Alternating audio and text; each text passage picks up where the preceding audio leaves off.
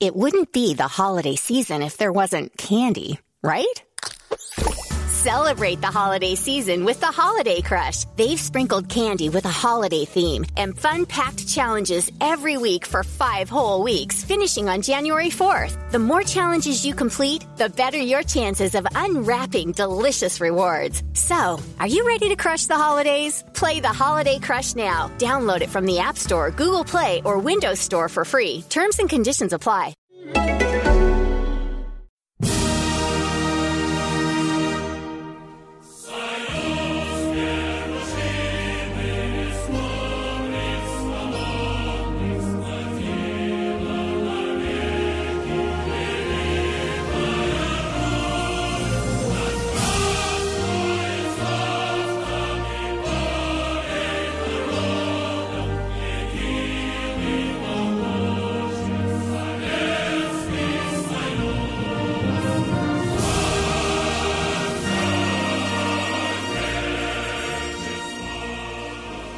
Hello and welcome to the Futbolgrad podcast, the post-Soviet postcast podcast from the Futbolgrad network.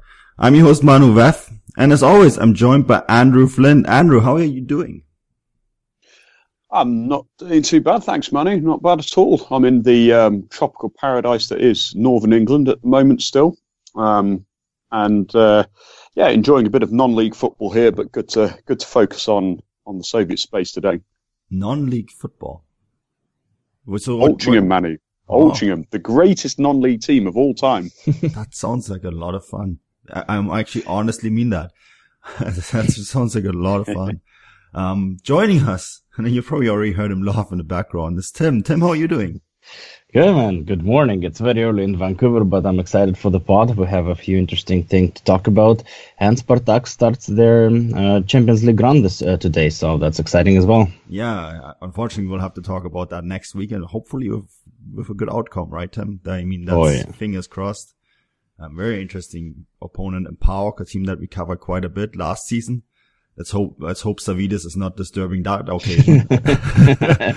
um, what did we say for the title? High noon in Thessaloniki. So yeah, that seemed, yeah. that seemed fitting. But yeah, so yeah, I'm fingers crossed that this works out well. Um, Spartak, of course, it would be great to have them in the Champions League group stage like last season.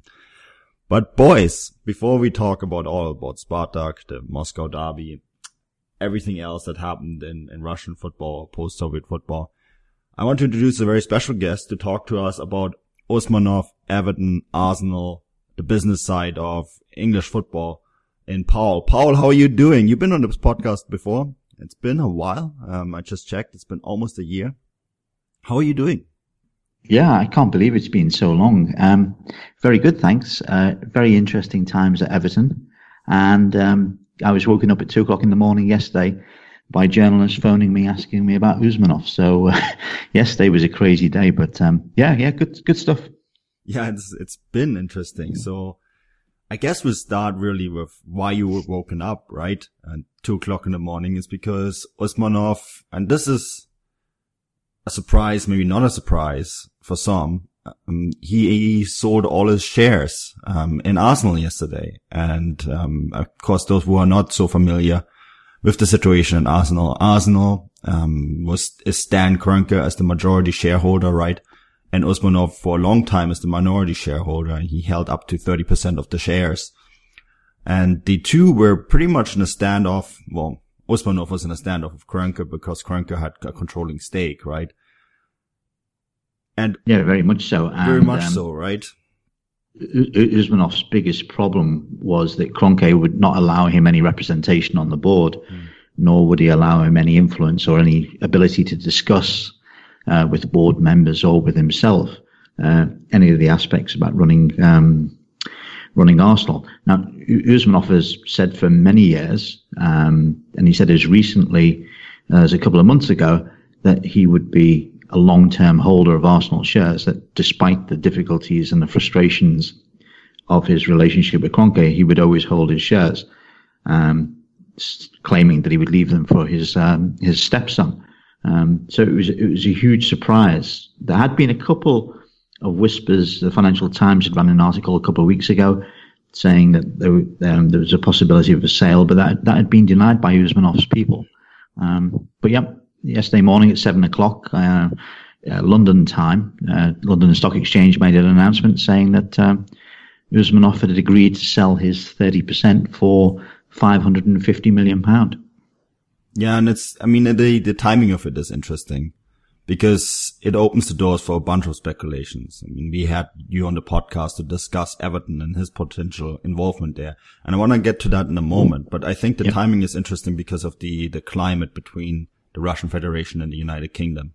When you, when you look at the two countries, um, yes, many people point out Usmanov is a Uzbek, but the reality is that most of his financial dealings are in the Russian Federation right? When you look at his holdings, um, some that just come to mind is, is Megafon, USM, etc. They're all big Russian conglomerates. And when you look at the current climate between Britain and, and Russia, I mean, Andrew, we recently talked about Roman Abramovich and his troubles of getting a visa, a renewed visa in the United Kingdom. So that the timing of this right now almost it, it, one one way to speculate is, of course, he's he's pulling out his assets in the United Kingdom, right, Paul? Yeah, um, Usmanov slightly different from Abramovich in that he has permanent residency in the UK, so um, he doesn't have the same visa issues that uh, Abramovich had recently. But there's no denying that the trend for uh, Russian investors is to uh, remove assets from the UK where possible.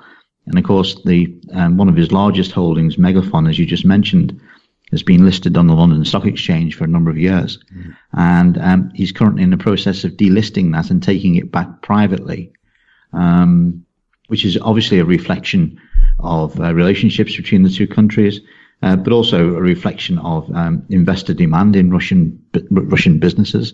Uh, Megafon has lost 75% of its value in the last 18 months, so it's probably a sensible idea for him to do that.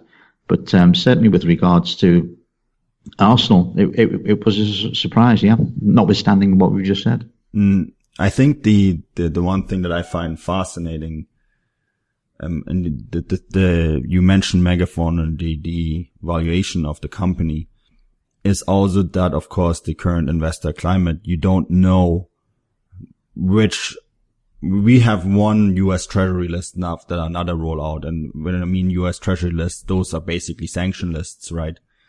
And when you look at the names that have appeared, you just wonder when the next list comes out that includes someone like mm-hmm. Usmanov and Abramovich, right? And that basically means Correct. that um, that person cannot do any business with any U.S. company or deal in U.S. currency.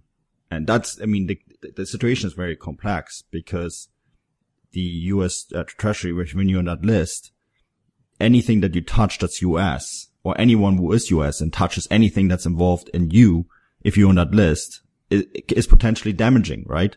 So yeah, correct. You just you just wonder, and I mean, we have speculated with Abramovich, and I think it's still very much a possible possibility that that could happen because we don't know which way the relationship between U.S. and um, Russia is going. We don't know which way the, the, the relationship between the West and Russia is going. So I think that's very much a possibility. So almost delisting it from a Western stock exchange almost seems a little bit like a security blanket at the moment, doesn't it, Paul?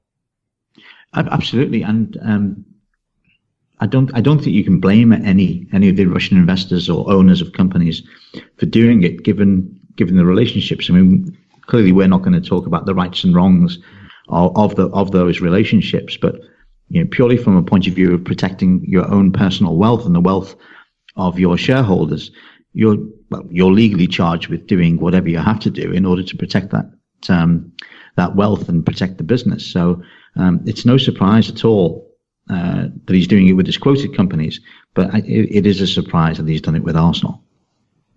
Yeah, that is the big surprise. Now that, yeah. of course, is opening the door for speculations. We know that Usmanov has said, and you wrote this in the article that, that was published on your page and in futbolgrad.com, that he has personally said he's not interested in investing in Everton. But, I mean, we, we know, we've seen past statements of him and he's basically retracted some of them, right? The, the fact that he was going to keep Arsenal for his, for his stepson, for example. Exactly. His credibility is somewhat diminished. Yeah. In that sense. And there is the obvious link between Moshiri and Usmanov. And this is, this is the link that we spoke about in the podcast that we did a year ago. That yep. um, Moshiri was Usmanov's accountant. That's how Moshiri got to his wealth. That's how he became, became a shareholder of USM Holdings, shareholder of Megafon, shareholder of Metalloinvest, which are all companies, um, founded by Usmanov. And then there's the fact that Usmanov's wealth greatly outnumbers that of Moshiri. I mean, um, this is an old number, but he was listed at around $18 billion. I think the number is probably smaller given, given the value of some of his companies that has gone down. But still, this opens the door, massively opens the door to this sort of speculations that we have seen for a year now regarding Usmanov's relationship with Everton, doesn't it, Paul?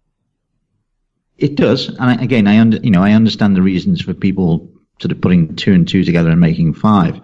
And I understand, you know, clearly you have greater experience of Russian businesses than I do. I understand the nature of the relationships and what necessarily is said on paper is not necessarily what actually um, is the case in terms of ownership.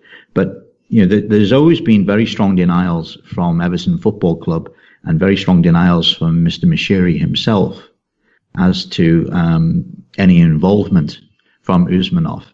Uh, yes, USM, the holding company, is a uh, a sponsor of Everton's training ground, but e- e- even that's sort of shrouded in a little bit of mystery. I mean, commonly the press say it's a 75 million pound deal over five years. Um, well, in fact, it's not. It's a, it's around about a six million pound deal per year o- over five years. And in the context of the size of a business such as USM, you know, it's it's very very small beer. Um, the board at Everton are absolutely as one in saying that you know they make the decisions and and they talk only to Moshiri in terms of uh, his major shareholding in terms of what decisions they have to make. But you know, if I take my Everton hat off and I look at it, I can see from an Everton perspective that there's enormous uh, cash demands on the business coming forward. You know, the Premier League is cash rich, as, as, as everybody knows. But Everton have spent, excuse me, spent a huge sum of money in the last 18 months. They've spent now over 300 million pound um, in transfers. Obviously, they've got some of that money back, but nevertheless, they've spent that.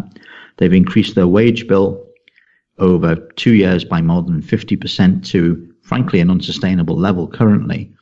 And they have a new stadium which they're um, trying to build on the banks of um, the River Mersey, which probably is going to demand 200, 250 million pound in cash. So when you add everything together and you look at the fact that Moshiri has already put 150 million pound into Everton, it's not unreasonable to say that Everton are probably going to need somewhere in the order of 400 to 450 million pound in the next couple of years to build the stadium and to continue to build on their squad as they've done to date the question mark then would be is whether Moshiri has those resources himself um, to fund that.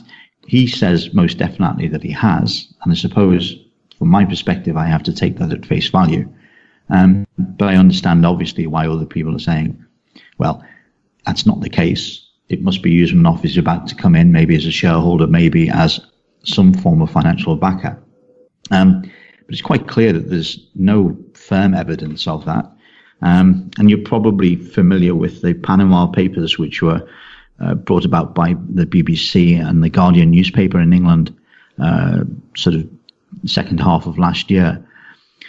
The BBC thought they had a case to present against Moshiri and against Usmanov, and that was very quickly denied by both parties. And evidence, in fact, was produced that Moshiri had acquired his Everton shares with his own funds, not funds of, of Moshiri. So, uh, sorry, not funds of Usmanov.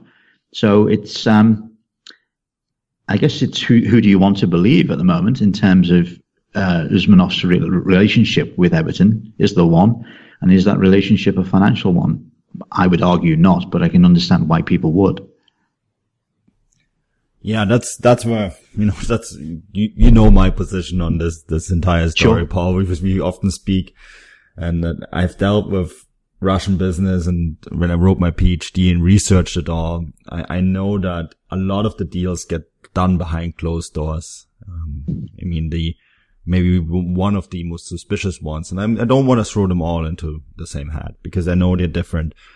But when you look at, for example, what Roman Abramovich has done at CSKA or at Vitesse, Vitesse Arnhem in, in the Netherlands, both those clubs are quite obviously connected to him. I mean, Andrew, how often have we spoken about this, right? The, the, the obvious connection and him basically putting lawyers mm. in, in, into, in charge of those clubs. And then I look at Moshiri and where he's come from. Um, he was an accountant in Usmanov's company. I mean, we have a very similar case in Leonid Fedun at Spartak, right? Him was basically left-hand person at Luke, Lukoil, but the real money sits with someone else. So, sure. so we, we, this, this is sometimes the way business is done there. And, um, that really, that's really where I know there's no evidence. And this, this is of course, evidence is hard to come by. Remember CSKA and Vitesse were cleared by UEFA. I mean, but as was RB Leipzig and RB Salzburg, even though we know that they're quite clearly connected because all we, you need is a clear paper trail and those are really hard to come by. So this is really where I'm wondering, um, because you see obvious business connections in the companies and you know that the, the money, even if it's not directly given from Usmanov to Moshiri, you know that the Moshiri's money all comes from Usmanov related business, doesn't it, Paul? And that's really where I'm wondering, okay, well, this seems, this, there is an obvious connection there. But at the same time, they haven't done anything illegal because the paper trail is right. And sure. that's, that's, that's really the, for me, that's the bottom line. So yep. you almost wonder now, okay, well, now the, the path is 100% clear. And you could see Usmanov just step in and say, okay, well, I'm taking the, the, the shares because there's, there's rumblings, right? That Bill Kenwright might step, step down and that's 12% right there. Um, and that he could take some of the shares and become an actual member on the board, which is something that you just rightfully pointed out. He wasn't allowed to do it Arsenal. But at the same time, then you have that weird relationship between the United Kingdom and Russia at the moment. So would he even have interest to reinvest in Britain? Could he take yep. that money somewhere else? Yeah, I mean, in, in terms of Everton's current ownership, uh, Moshiri has uh, options on the three next large, well, sorry, on three of the four next largest shareholders, mm-hmm. uh, which he can exercise. Um, it's a private arrangement, but he can exercise sometime in the next six months, which will take him to around about 73, 74% of the company as it stands. The, the, the one thing I would say, and this is a topic in itself, and I know we don't have time to discuss this today, about the way that Everton is financing its stadium it's likely to enter an arrangement with the local city council, Liverpool City Council, um, to fund around about 280 million of the say 500 million that's needed for the stadium. That is going to be a deal which is written over 25 years. It will be extremely expensive for Everton to get out of that deal at any time in those 25 years. And whilst the deal looks attractive from a, a cost point of view, interest rate point of view, it seems like an unusual um, transaction to enter into, committing yourself to a relationship for 25 years. If you've got a, a billionaire sitting on the sidelines, uh, you know, an enormous billionaire sitting on the on, on the sidelines, waiting to come in, I, w- I would have thought, uh, you know, from from my own experience and from the experience of other football clubs, that if that scenario was likely to happen, we would do what Tottenham have done, we'd do what Arsenal did in the past. And that's where you borrow on under a much shorter term um, to get the stadium up and running, and then you refinance either through the new shareholder or you refinance through the banks, uh, maybe within five years of, of starting the stadium project. So that to me is probably the greatest single indicator, other than what the club itself has said, um, that they're not anticipating the arrival of a Usmanov, be it him or be it, be it anybody else. Unless, of course, you have the same problem than you had with, with Chelsea and Abramovich. And Abramovich, of course, has put a stop to the redevelopment of um, Stamford Bridge, right? Yep. That they don't want to take that risk that that could happen because again, treasury list, right? So that's maybe the only, the only caveat that I have uh, on that statement is that maybe they, even if he comes in, it's not it is something in the current invest, investor climate where you still have to be risk, risk averse, right? Oh, sure. I mean, that would mitigate risk, obviously, for Usmanov and for um, for Moshiri. Uh, it just seems unusual that I mean they could they could probably do the financing with a bank and Usmanov still come in. Um, I'm just saying that the term of it suggests that they're not expecting somebody to come in, but you know that could I suppose that could change, but that's that's my own opinion at this moment in time. Mm, yeah, no, of course, and then I mean this is this is an ongoing development. And it's a really fascinating story. We've covered Usmanov quite a bit on, on futbolgrad.com and sure. his, and, and his deal, dealings with, with English football. And I'm, I'm personally really fascinated where this is going. I mean, I've, I've written about him in my thesis as well. And I, I, I think he is a man who's quite smart when it comes to his investments. So yeah, I, I think Paul, we will have to probably revisit this story at some point. Um, you said offhand to me, you, if you have if you think of anywhere else he could go, um, you suggested another club that he might be interested in investing in, and this is of course speculation.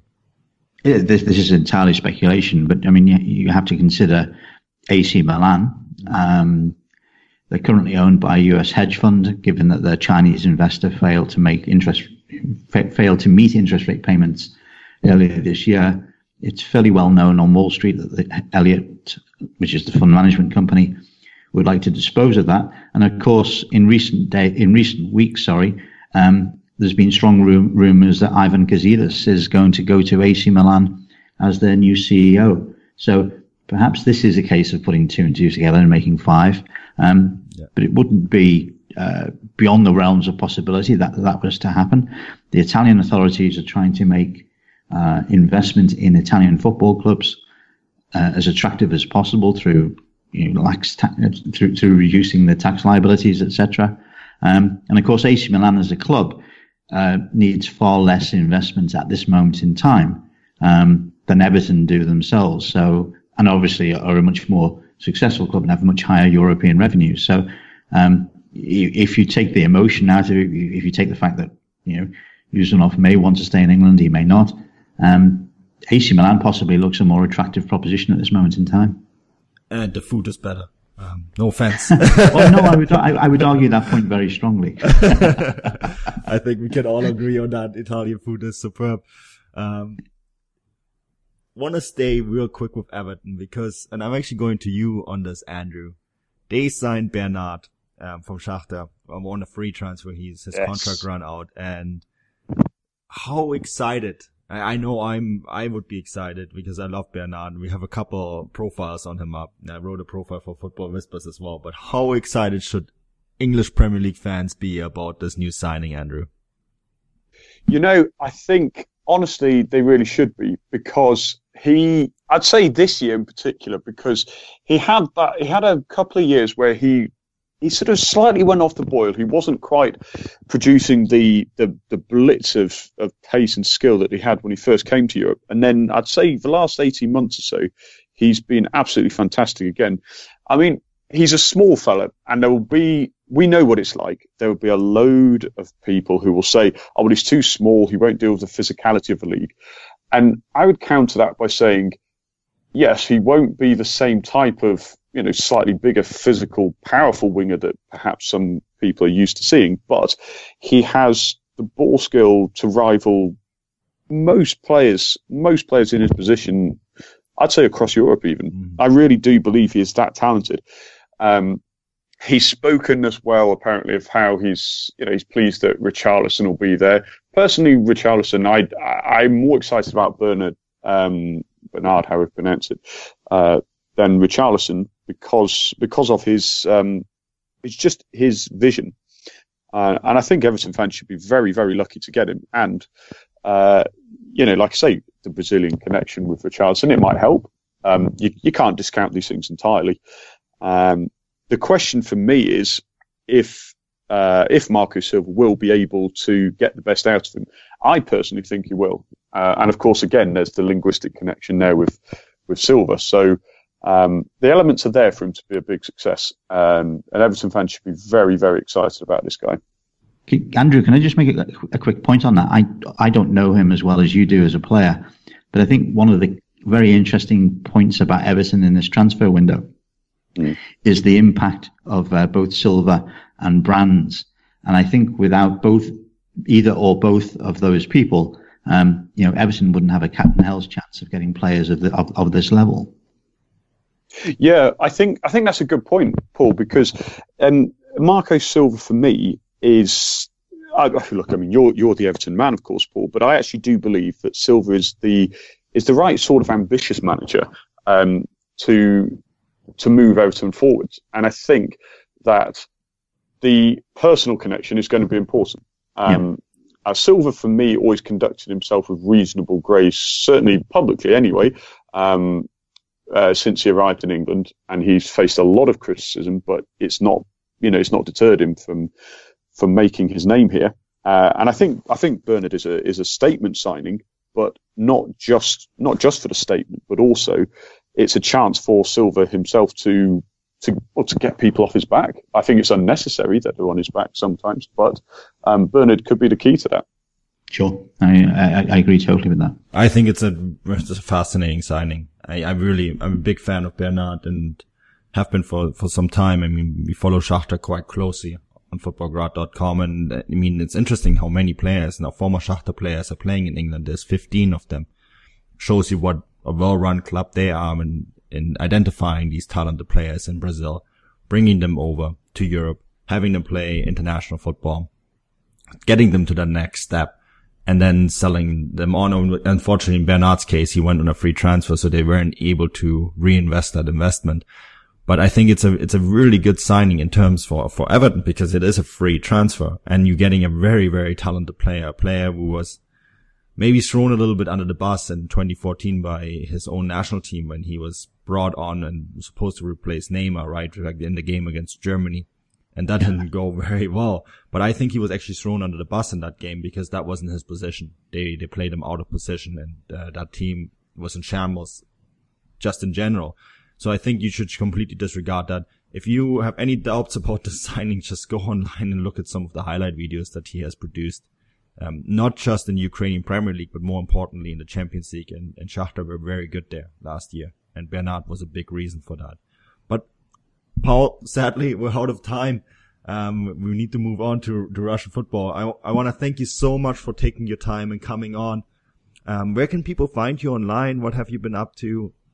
Floor is yours. Okay. Um, if you just well, first of all, thanks very much for giving me the opportunity to speak to you. As always, I um, enjoy it. We should do it more often. Um, you can find me on Twitter at at the Esk T H E E S K, and all of my uh, contact details are, are, on that account.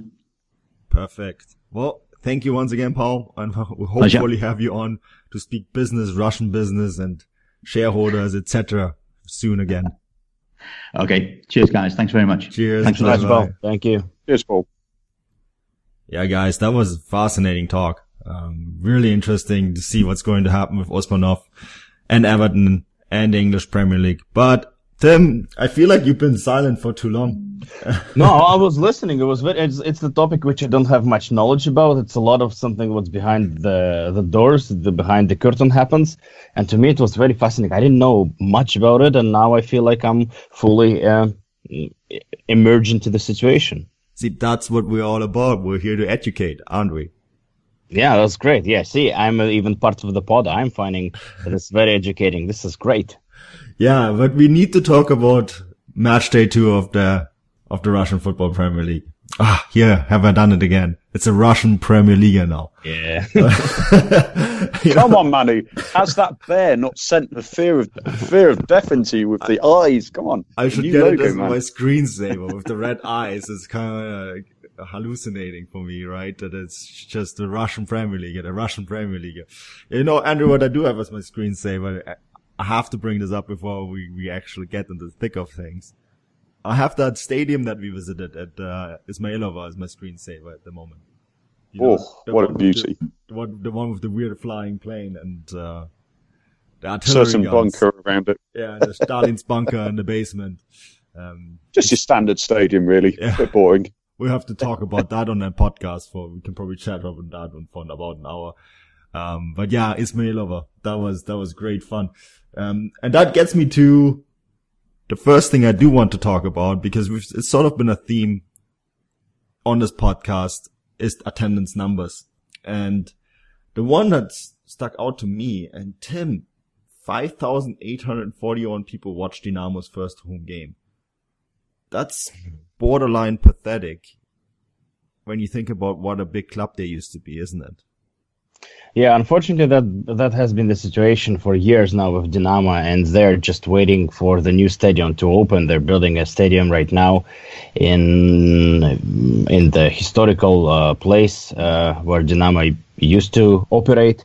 And um, but uh, as we discussed many times on this podcast, they play in Khimki Dynamo Moscow.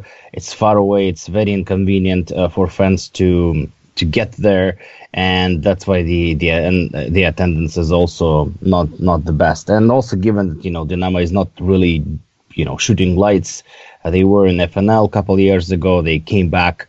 They still last year were flirting with uh, relegation or at least with the relegation playoff. So the results are not there. Mm, the stadium is inconvenient, and um, back in the day, uh, maybe we wouldn't really point that out uh, that 5,000 uh, attendance, but in uh, attendances we have today, which is a great thing to discuss, um, their attendance is, um, yeah, not impressive. Andrew, tell us about Khimki.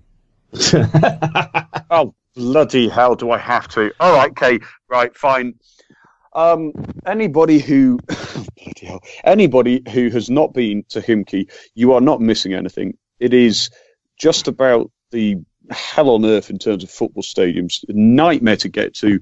It's way, way out of the centre. It's exposed. The um, the public transport is is not good. Um, signal for telephone and, and Wi-Fi is, is dreadful, and the football isn't great either. So really, there's not much going for it. I will say one thing though, Manu. You know, we spent some time shivering in that stadium before. There is one thing that is in its favour, and and this is going to sound uh, highly ironic or hypocritical given what I've just said, but it is a proper football stadium. It is packed in close to the pitch.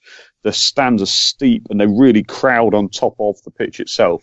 So if you can ignore the two hours to get there, the god awful marshrutka ride to get right up to the stadium, the freezing cold, the lack of Wi-Fi, and the lack of prospects of getting home, then you'll realise it's quite an interesting atmosphere.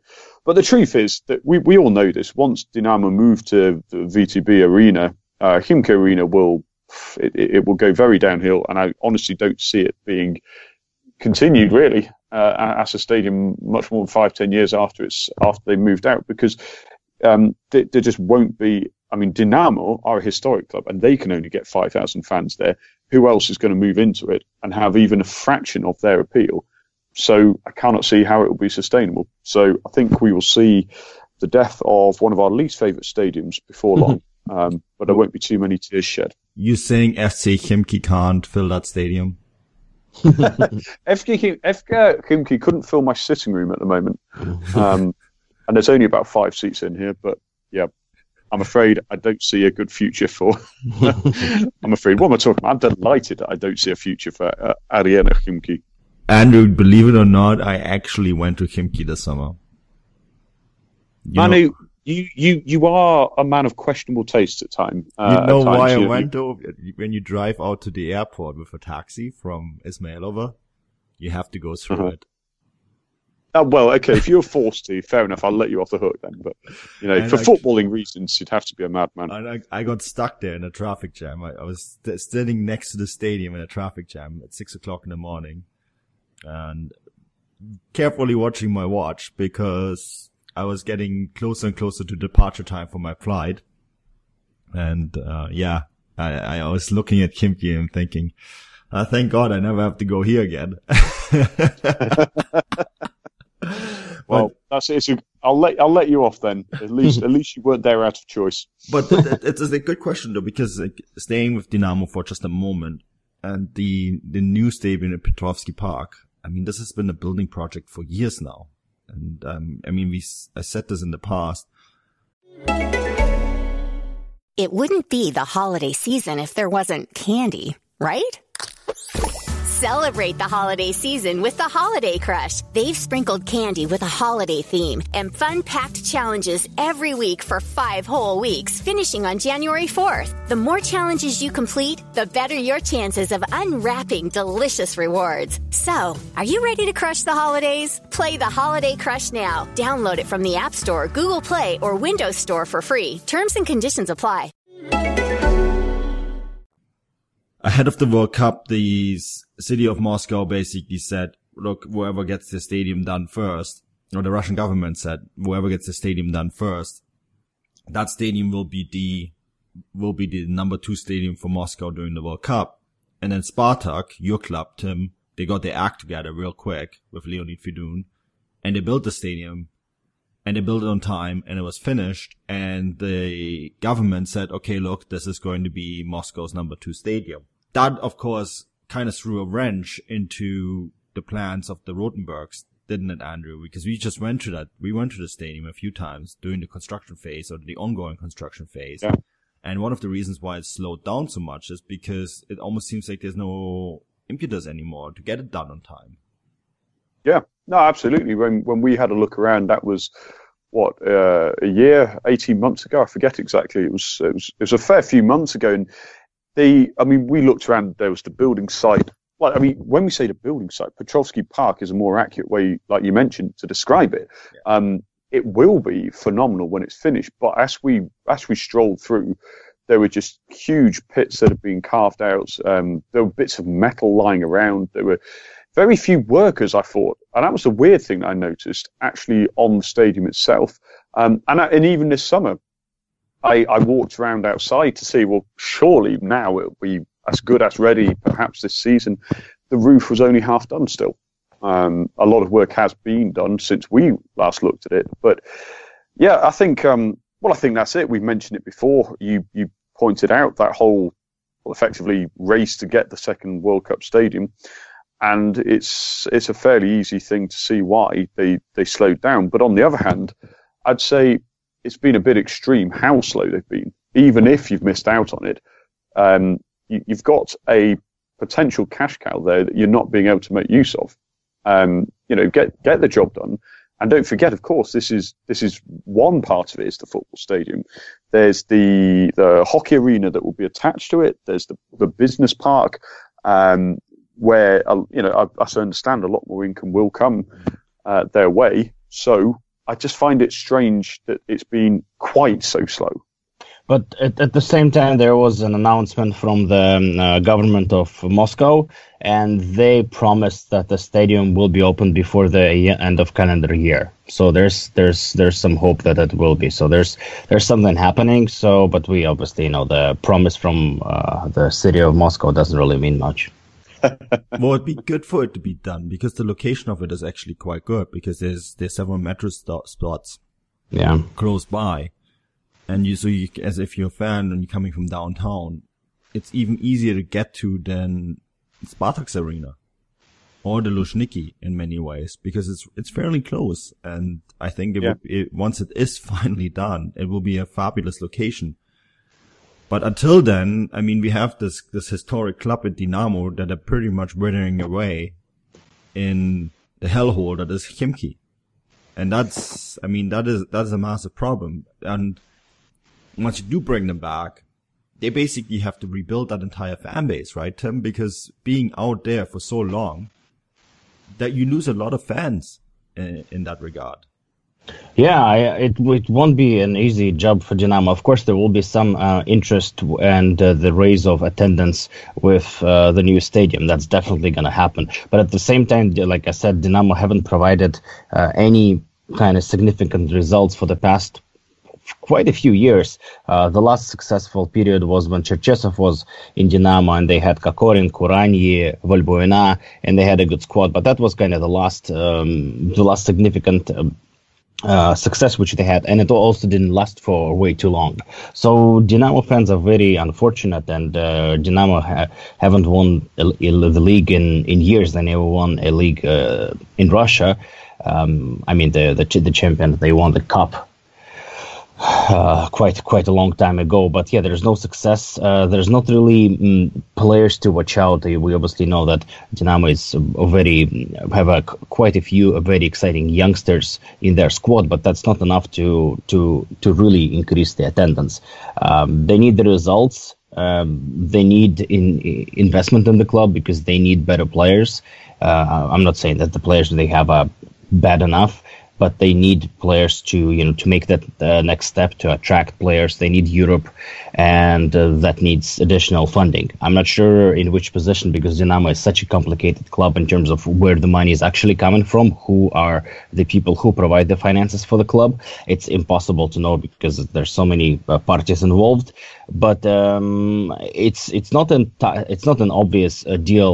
For example, like even with the um, slight raise of um, attendance, which not slight, significant raise of attendance, which we see with other stadiums, even Mordovia or Krylia Sovetov, of other stadiums, because yeah, that that was significant um, raise, and um, but it was pretty much in the cities which where you don't have any other mm, opportunities. In Moscow, there's four other stadiums which you go can see. You can go to CSKA, Luzhniki, Spartak, and Lokomotiv. Good stadiums. So really, it's not it's not really an, an attraction feature that new stadium Dynamo. It's pretty much a stadium for the people who live in that area and who support Dynamo. And right, now, uh, as we know, Dynamo, um, you know, they they will need to do a lot of work. And I'm curious to see how they will do it because it will be nice to see a historical club doing well, especially at the new stadium. But without proper funding, I don't think it's possible. Yeah, and uh, of course Yashin's club, right? Yeah. So yeah, I mean that already just slap that on every marketing um, advertising board that you can get and get people to go that way. Because I mean, you're quite right. It's such a historic club, and um, the one, the one of the saddest things that I thought when we went to the construction site, Andrew, is that his statue was completely obscured. You couldn't, yeah. you couldn't yeah. see it, and I think that that describe the yeah. entire situation quite well. You know, you basically have the most legendary player in Soviet and post-Soviet football, mm-hmm. and he is hidden away because of the stadium construction, and that is that's very sad in in, in some ways. So. I think yeah. they, they need to really, really push that club and push their legacy and their heritage in order to get them back on track. Now, I, I want to move this on, guys, and talk about the next club that stands out for me with um, relatively low attendance. And this is a club that you have closely followed lately, um, Andrew, because you did the you've done it in two previews um, on the Europa League fixtures for UFA for the the, the two yeah. um, qualification rounds. By the time this podcast will be out, the, the latest one will be posted as well. Only 6,990 people average um, for the two games. Now that's not great either, considering how well the club has done lately.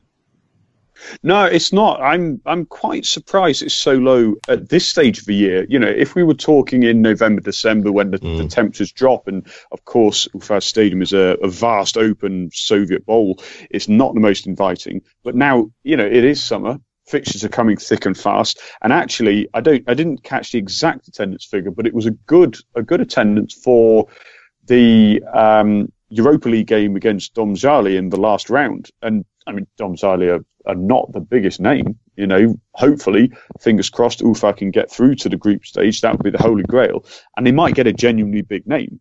So my point is that fans are mobile enough to get out there for a Europa League game, yeah. uh, and yet in the league where they have proven to be outside the the top five, as good as the most consistent, hard to beat, and well run club. You know, don't forget the well run part of it. Mm. They their scouting system is very good. Um, they have young players coming through, and they have been stable. Okay, yes, Semak has gone to Zenit, but you know they've promoted from within, and you'd think that would engender a genuine connection with the local fans. Now, uh, we know that the, the ice hockey team in Ufa is is more favoured with the financial backing from um, from the regional government, but I, it, I, that's not a reason for fans not to go.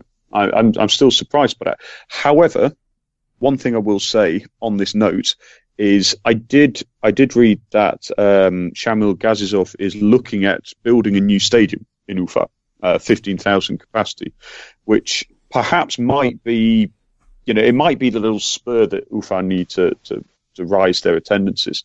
Um, but uh, it is a concern, you're right, about the league attendances. But, you know, if they stay unbeaten, stay in Europe, then surely the fans will start coming back soon. Yeah, I wonder how many people will show up against Progress. And this is not a team from a post-Soviet space. they're, they're, not. Um, I think it's highly ironic their name. Yeah. For anybody who didn't well, actually, you know what I was talking. For anybody who's interested, please do read my preview because I came across some very interesting uh, statistics about progress. My favourite being that they'd only scored one goal in European competition in hundred years um, before they beat Rangers last summer. Um, but the interesting th- interesting thing is they do qualify for Europe quite regularly. Um, my feeling is they might be underestimated by uh, by some fans who might not bother turning up. But I think it will be a very interesting game. They have a couple of dangerous players, and uh, they shouldn't be underestimated entirely. But we'll see what happens. Progress Niederkorn. Yeah, read Andrew's preview. Definitely do. Um, I read it. It's fantastic, and it's a club from Luxembourg that you'll probably only know of if you're a Glasgow Rangers fan. Just saying. Because they had a rude awakening last year when they played them um, a bunch of amateurs from Luxembourg and they got kicked out. Um, the next, I want to want to talk about some positives here as well because there is Krylia Sovetov, right, Tim, and they keep impressing us with their attendance numbers. And I mean, the Samara Arena is is absolutely stunning and very very well taken by the fans.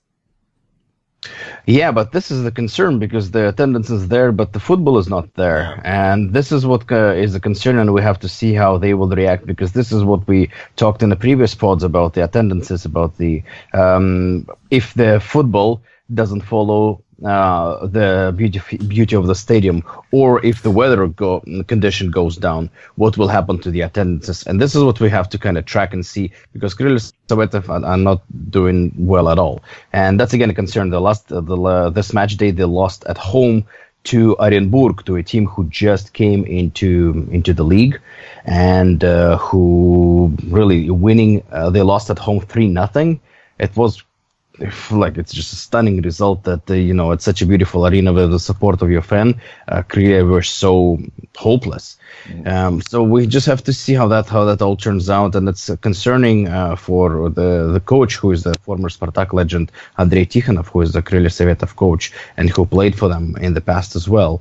Um, it is he's a young uh, promising uh, coach and um, you know he has like that general uh, support of of the players but oh sorry of the of the, of the of the fans in Russian football. Uh, so it's interesting to see what's happening. Krylia Sovetov were mm, fairly strong in the FNL season last year, so it's a bit of a surprise that they, as of right now, they're not really ready for the uh, RPL season. Mm. Uh, uh, yeah, absolutely. And I mean, you we point out the result against Orenburg.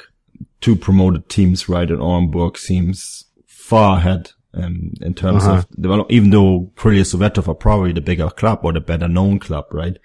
With the, the bigger, um, mm. yeah, Russian Premier League, um, pedigree. So it's interesting that the, that they, they seem a little bit ahead in terms of, you know, where they are right now in, in terms of, uh, match fitness, etc. Um, but at the same time, Arena Samara, third biggest attendance um, over the first two match days. And this, these are in two games, right? So they averaged 31,034 in the first two games. That's, that's very good. It's, it's very excellent numbers. And, um, you know, you're right, Tim. I think that they really need to, to get the act together quick there. Otherwise that number will drop very fast. Exactly. Because if the product exactly. on the field isn't, isn't very good, people will not show up, especially when the temperatures drop. And I mean, right now it's August, so that's not a, that's not a concern right now. The, the heat is probably a bigger trouble than the cold. Mm-hmm. Um, but yeah, I think you're you're quite right. this this is this is something that I think all the clubs have to to keep in consideration. That the fact winter is coming. Um, shudder just to think about it, and that will mean that you will have to have to produce something on the pitch in order for the stadiums to remain full, right?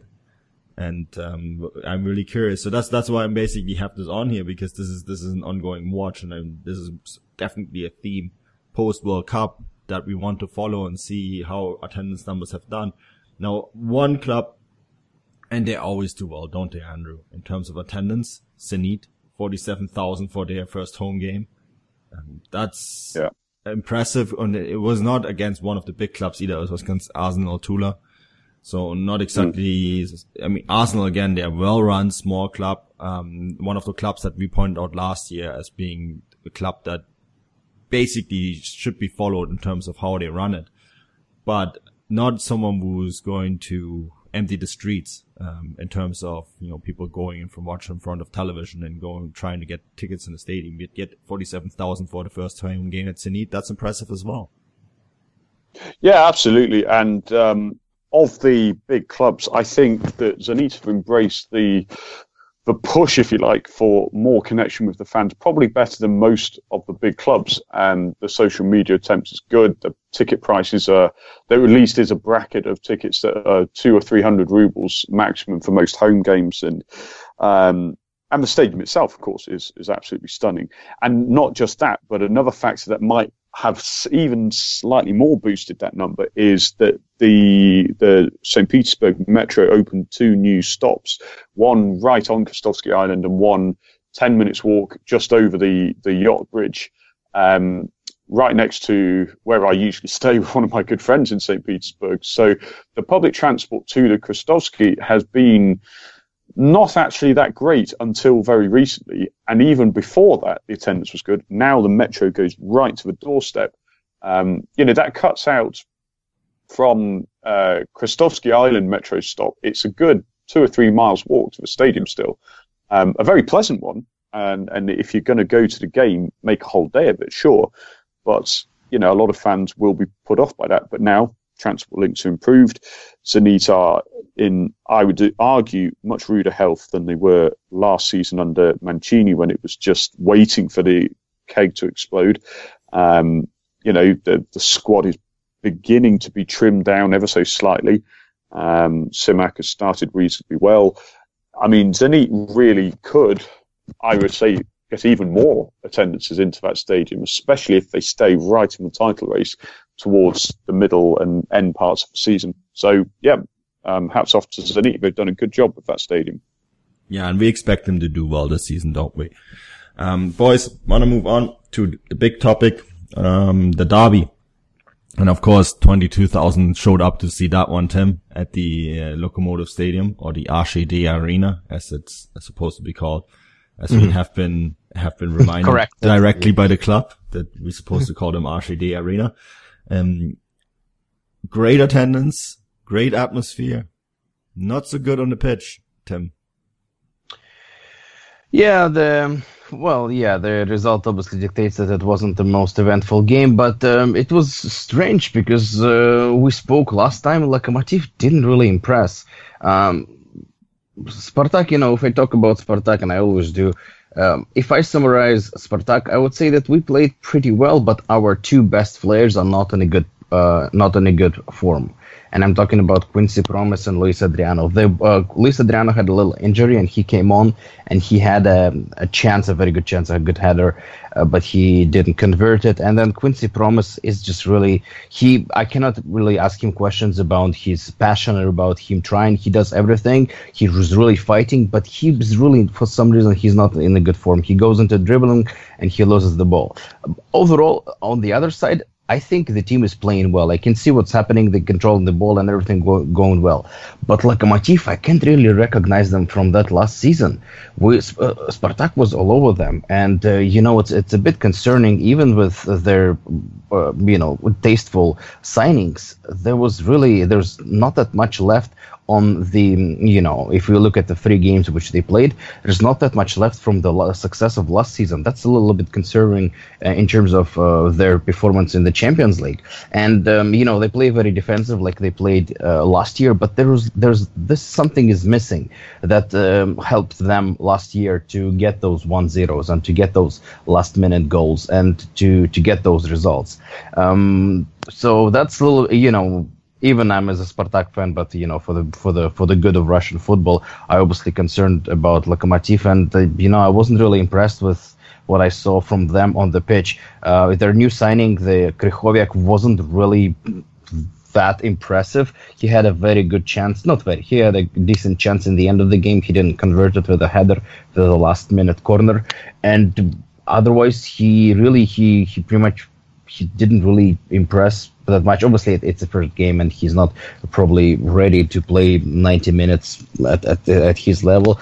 But overall, Lokomotiv didn't impress that much, and I and I found this concerning. And when you, when you look at the squad and the lineup, um, Höwedes, of course, for those who are wondering, he did not play in in this match. Um, so there is they're still in, in flux in terms that they Semin is still trying to integrate the, the new signings. Uh, did play.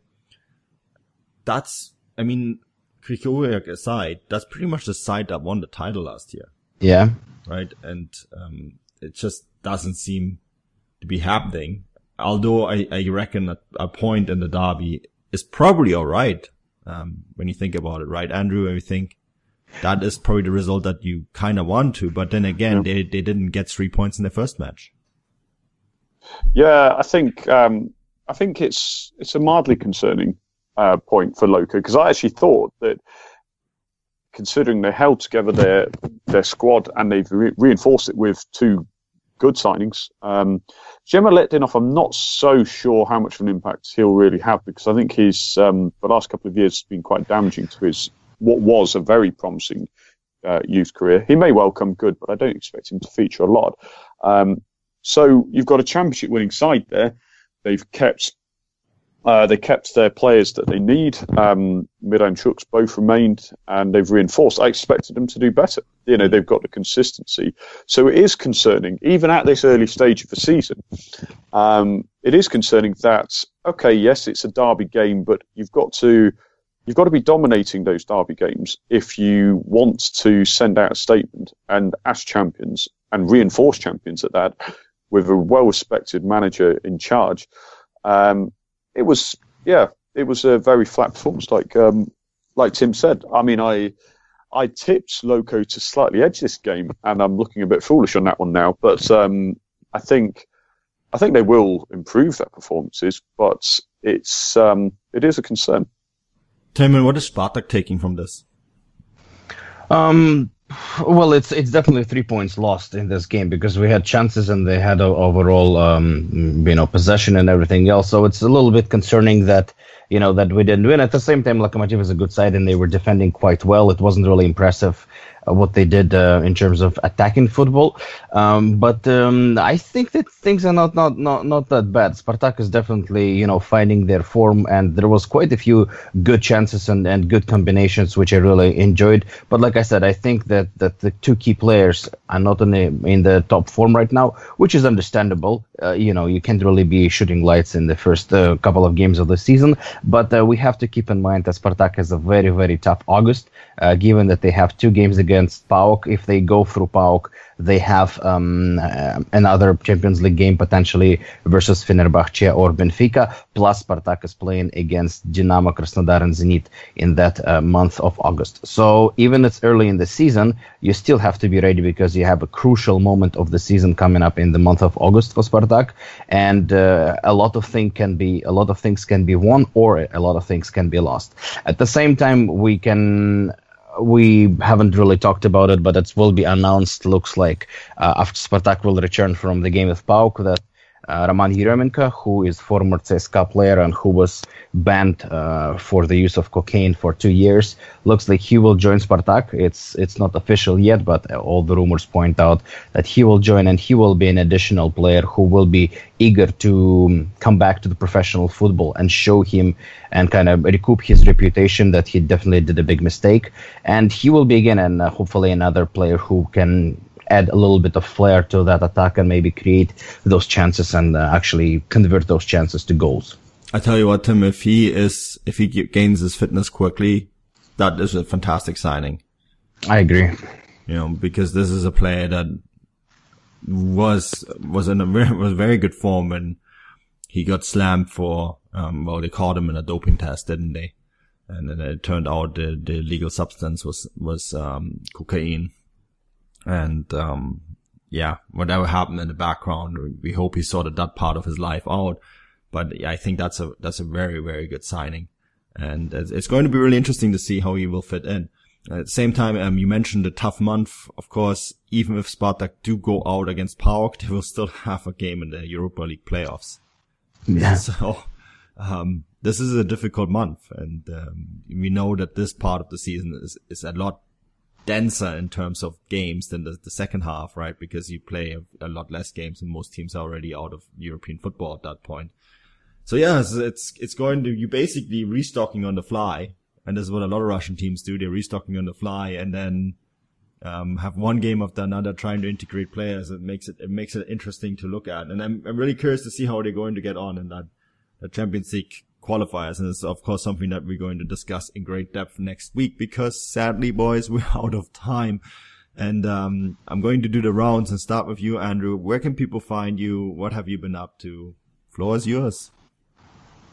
Well, I'm on Twitter at Andrew M I J Flint, and I'm doing the European uh, previews for Futbolgrad at the moment. Um, so, for the time being, that's my focus. And when the Europa League Champions League group stages kick in, I'll be doing some some live reports from the stadiums later in the season. But for now, on Futbolgrad and at Andrew M I J Flint on Twitter. Yeah, and Tim, you're busy with your music, aren't you?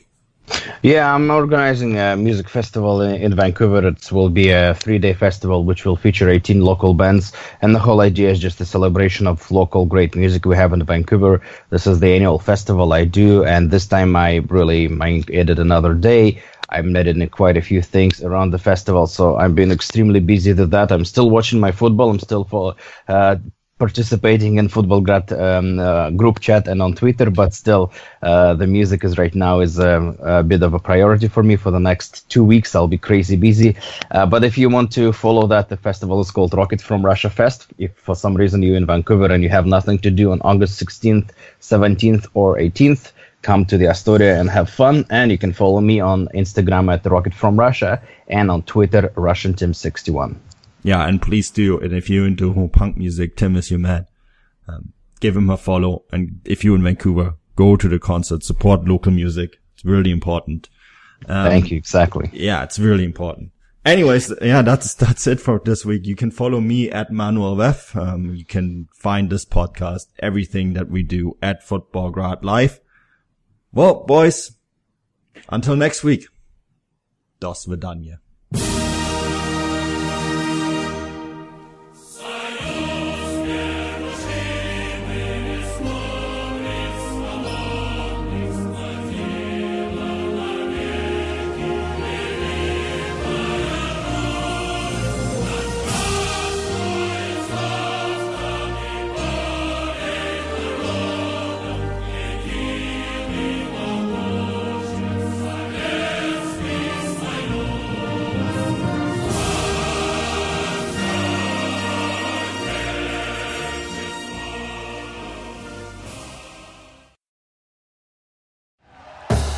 Thank you for listening to Bleav. You can show support to your host by subscribing to the show and giving us a five star rating on your preferred platform.